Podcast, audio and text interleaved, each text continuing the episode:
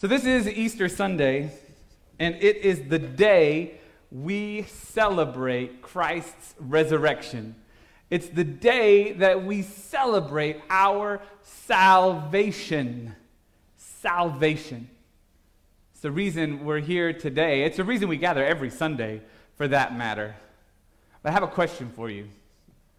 Have you ever wondered what your salvation is for? What your salvation is for. Like, why did Christ go through all he went through? Now, if you're like me, you're a child of the 80s, there's the 1989 answer that Depeche Mode gave us for me. Right? Jesus died for me. Which is actually so profoundly true, it can make your heart ache, right? That Jesus would die for me while I was yet a sinner. But if our answer stops with Depeche Mode, if our answer stops with our own personal Jesus, we might be reaching, but we aren't touching the fullness of our faith. No. What we need to realize, what we need to remember is that our salvation, even our personal salvation, isn't just for us, but rather our salvation is for the life of the world. Jesus said as much after he fed the 5,000. Y'all remember the feeding of the 5,000? A couple of you were there? Yeah, yeah. he fed them he fed them what? Fish and bread. Right. And he, afterward, you know what he said? He said, I am the bread of life. This bread is my flesh, he said, which I give for the life of the world. And that is huge. That this life changing sacrifice, that this life changing miracle of resurrection isn't just about changing your life, but it's about changing your life so that you can help change what? The life of the world. That's what we're going to talk about today. The full breadth and depth of the life that Christ offers through his death and resurrection. We're also going to talk about Esther. It's the book we've been reading as a church for the last six weeks. We're to chapter 8 today. And we'll talk about Luke's gospel and the story of Christ's resurrection. But first, I want to open this sermon with a, a moment from the Gospel of John. Sometimes I joke, uh, it's true though, I, I, I, like to mow when, when, I get to it. Um, I enjoy it. Um, and I enjoy it, it's part of my sermon prep. And so yesterday I mowed for the first time this year, which meant it took a really long time. Um, and, and as I was mowing, I, I got hit upside the head by the Holy Spirit. I thought it was a rock, but it was the Holy Spirit. And um, I switched scriptures to open us up today. Um, and so this is a moment in the Gospel of John. It, it happened before Good Friday. It happened before Maundy, Thursday. It even happened before Palm Sunday, right before Palm Sunday. You might, anybody remember when Jesus raised his friend Lazarus from the grave? You remember that? Yeah. He had died. And anyone remember how many days Lazarus was buried? Four. Four. Four days in the tomb. It gets pretty stinky after four days in a tomb. That's what his sisters were worried about. And nevertheless, they rolled that stone away, and Lazarus was what? Alive, resurrected. But word about Lazarus got to Caiaphas. Anyone remember Caiaphas? We talked about him on Friday. Caiaphas was the high priest, the highest priest, the, the top dog priest in the temple. And he organized a plot to kill Jesus. And he began plotting right after he heard what Jesus had done, right after he heard that Lazarus was raised. Many of the chief priests, you know, they were worried about, they were under occupation. The Roman forces were, were in charge, and they were afraid that word would get out about this Jew, this Jew that was doing miracles, and that the Romans might get afraid and they might seek to destroy all the Jewish people out of fear. And that's when Caiaphas spoke this prophecy. This is John chapter 11, verses 49 through 53 we read that Caiaphas, who was high priest at the time, said to the, all the other high priests in their fear, You don't know what you're talking about. You don't realize that it's better for you that one man should die for the people than for the whole nation to be destroyed. Now, check this out. He did not say this on his own. As the high priest at that time, he was led by God, by the Spirit, to prophesy that Jesus would die for the entire nation. And not only for that nation, but to bring together and unite all the children of God scattered around the what? The world. And so from that time on, the Jewish leaders began to plot Jesus' death. This is the word of God for the people of God. Thanks be to God. Let's pray. Lord God, we come here today in joy and thanksgiving for what you have done for us. We also come here in expectancy to hear what you would have us do for others. You know our hearts, each and every one of us. You know our doubts, you know our failings, you know our hurts, and yet you call to us, you speak to us nonetheless. And so speak to us today, Lord God. Amen. So, in their fear that Jesus' miracle working power would threaten their tentative relationship with the Romans, Caiaphas explained his decision to kill Jesus. He said, Don't you realize that it's better for you that one man should die for the people than for the whole nation to be destroyed? And John tells us that Caiaphas was speaking God's word, that God used Jesus' murderer to speak prophecy. Only it was about so much more than Caiaphas thought. This wasn't about the life of the Jewish nation. This was the, about the life of the, who remembers? The life of the world. The life of the world. Only one person had to die to save the life of the whole world. Salvation. Which reminds me of our time in the book of Esther. Because if you remember, the book of Esther, it's in the Old Testament, it turns on the fact that Haman's hatred against Esther's cousin Mordecai was so great. He hated this man so much that one man's life was not enough for him. Haman's hatred for this one man was such that an entire nation had to be destroyed. And so the book of Esther tells the story of the salvation of the Jews in Persia. Esther tells the story of a young Jewish girl who becomes the queen of Persia for just such a time as Haman's plot to kill her people. Esther overcomes her immigrant status, her young age, and her place as a woman in a society that didn't really have places for women. She overcomes all of this and risks her life to save the lives of all the Jews in Persia. Because she realizes that it is better for what? One woman should die for the people than for the whole nation to be destroyed.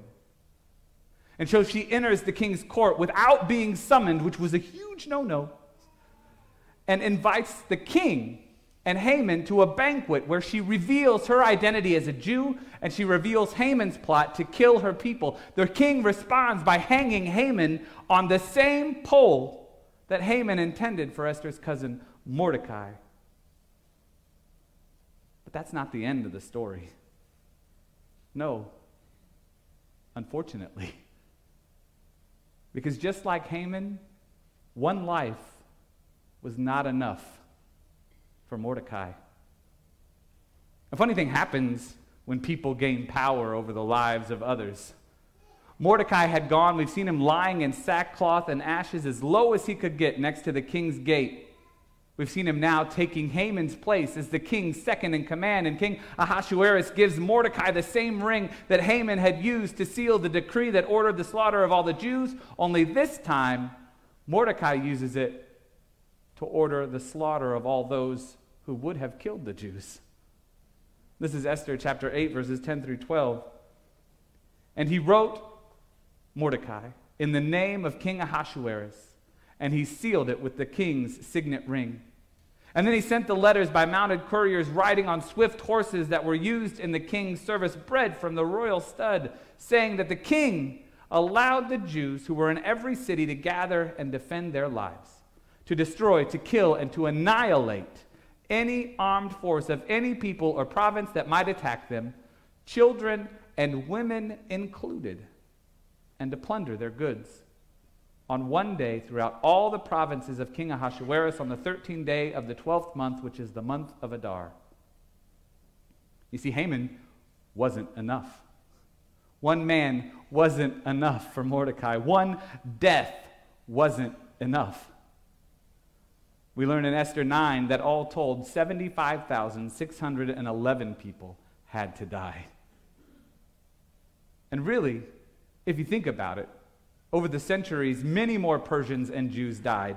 Because this wasn't just about Haman the Agagite and Mordecai the Jew. No, Agagites and Jews had been killing each other since Moses and the Israelites were wandering in the desert back from Egypt to the promised land.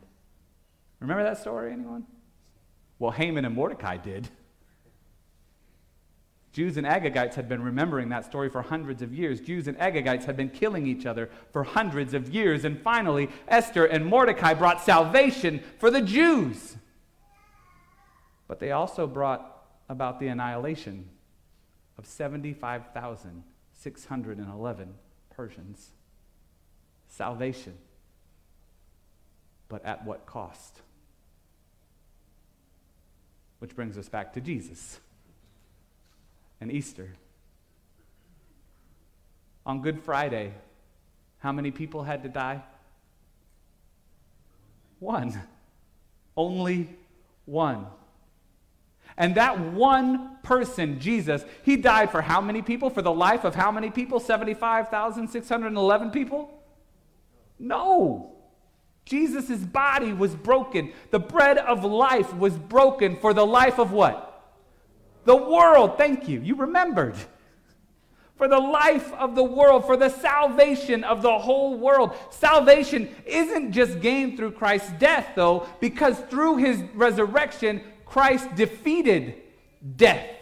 Death lost its sting. We sang that. To, you said that today in very lovely, lilting voices. You said that. And now we have the eternal life that was promised to us. The world has been promised, the world has been promised eternal life. So, this, this is the story of the day that Mary Magdalene and the other women from Galilee remembered their salvation. It's also the day that Peter forgot it. This is Luke chapter 8, verses 1 through 8.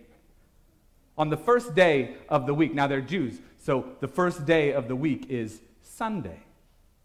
Saturday is the Sabbath where you rest. Sunday begins the new week. So on very early on the first day of the week, the women took the spices they had prepared and went to the tomb. They found the stone what? Rolled away from the tomb. But when they entered, they did not find yolk. No. They, thank you, Dina. They did not find the Lord, the body of the Lord Jesus. While they were wondering about this, suddenly two men in clothes that gleamed like lightning stood beside them. In their fright, the women bowed down with their faces to the ground, but the men said to them, Why do you look for the living among the dead? He is not here. He has what? Risen. Remember how he told you while he was still with you in Galilee? The Son of Man must be delivered over to the hands of sinners, be crucified, and on the third day be raised again. And hear this. Then they remembered his words. You see, at first they wondered at what they were seeing, at what this empty tomb could mean. But then these two men in gleaming clothes like lightning reminded them the, the Son of Man will rise. The bread of life, broken for the life of the world, the bread of life will be dismembered. But on the third day, it will be remembered, made whole again, just as this broken, dismembered world will be made whole again, just like our broken bodies, our broken spirits, our broken lives will be made whole again. And Mary Magdalene and the other women from Galilee, they remembered.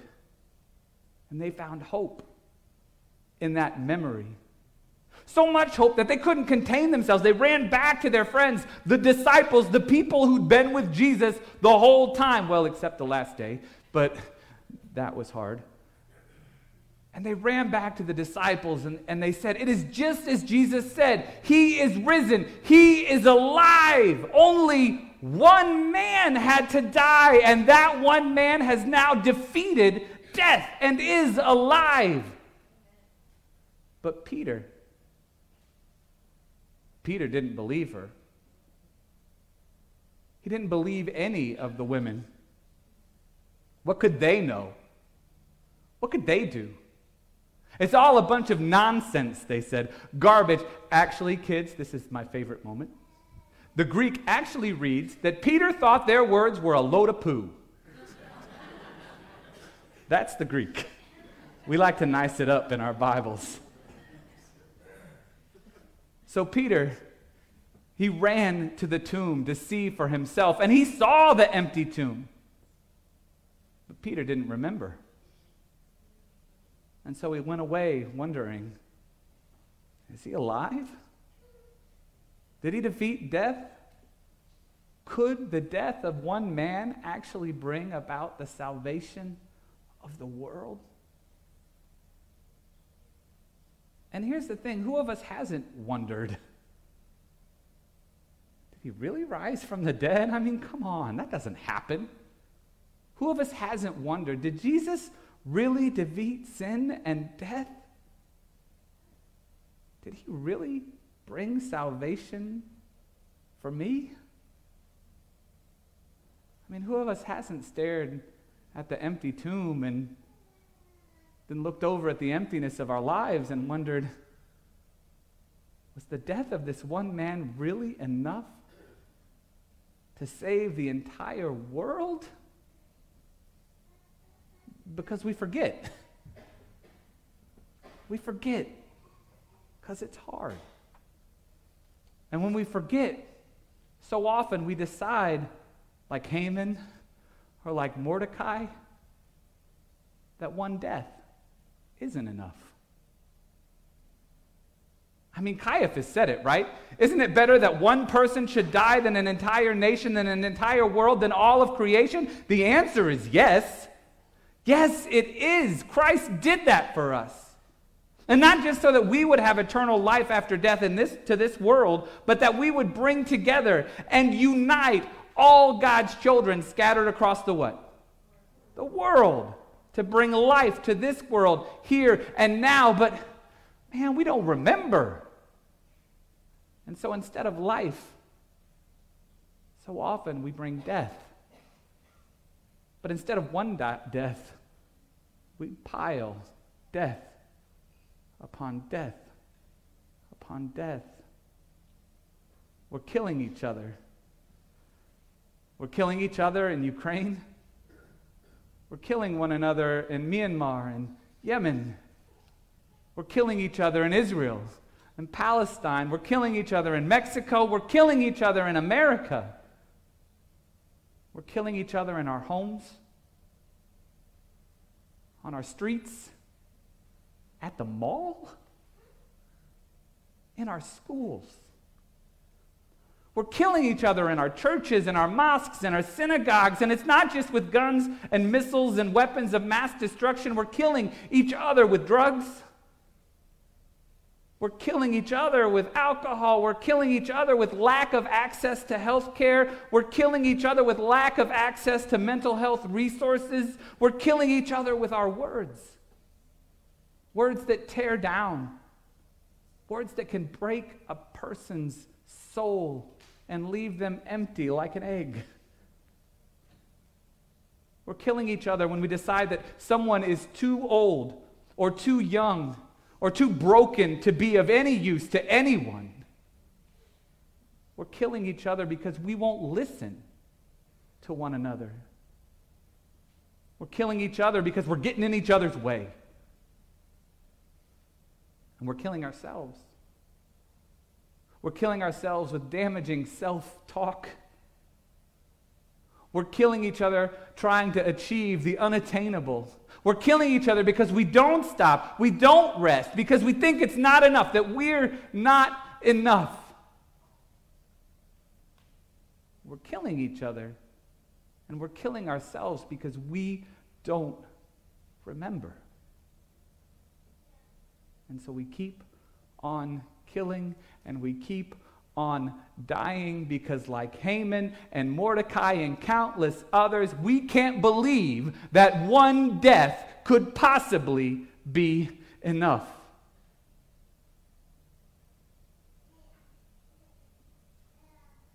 But there's good news. I made all the smiles in here go away on Easter. That was not my, my goal.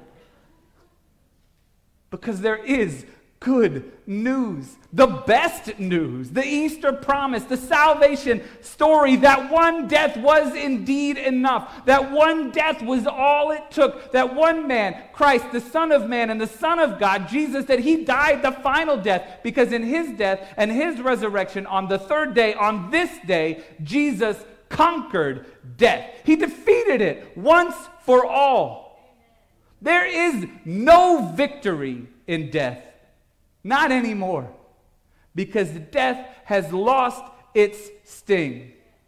And if you're here today and, like Peter, you've forgotten that, then today is your day to remember. Easter is your reminder that Russia, they'll never find victory through death. Neither will Palestine or Israel find victory through, through death. The drug cartels, the corrupt police forces in Mexico, they'll not find victory through death. In America, none of us will ever find victories in the ways that we make money from death.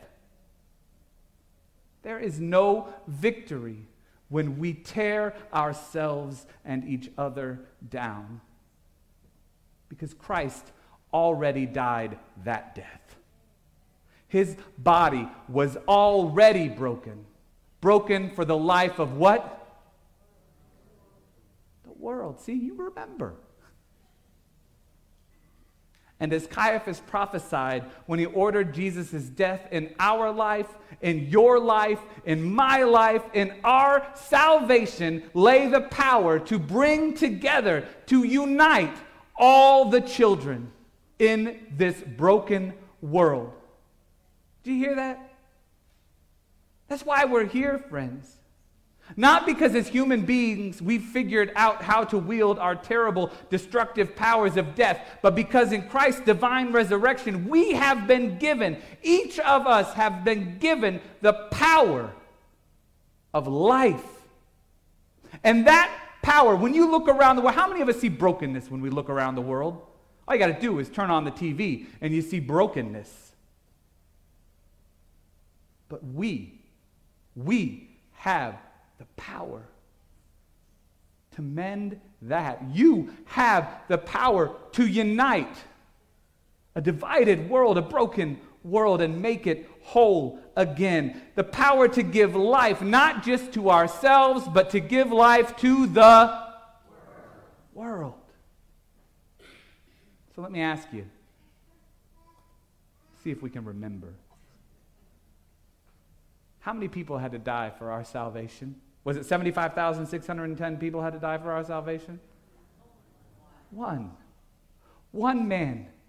And that man rose again so that no one need ever die again. Last one. What is our salvation for? I, I, gave you that answer. No, I didn't. I gave it to you earlier. What is our salvation for? Help him out, Matthew. Thank you. What is our salvation for? For the life of the world. Amen. Man, that felt really cool, Matthew. Can we do that more? Help him out, Matthew. Amen. Amen. Let's pray. Gracious and loving Father, we come here today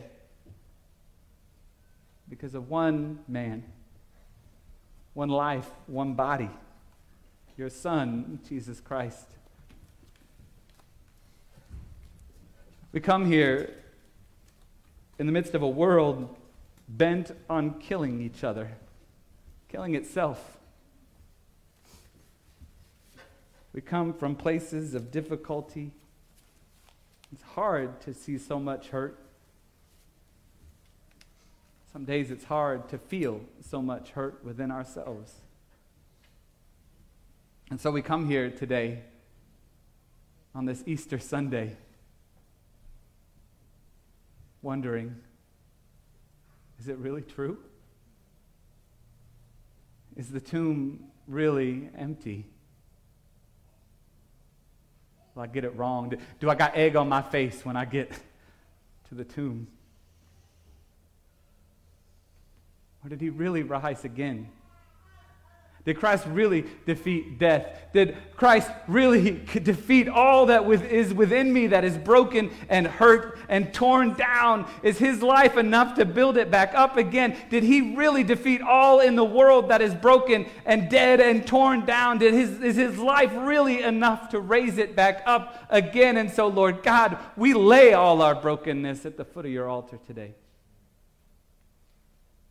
Your Son your only Son, our Savior, might raise it back up, might build us back up so we can get busy. Even the four week old of us can get busy sharing your love, your resurrecting power with the world. It's in your name we pray, Father, Son, and Holy Spirit. Amen.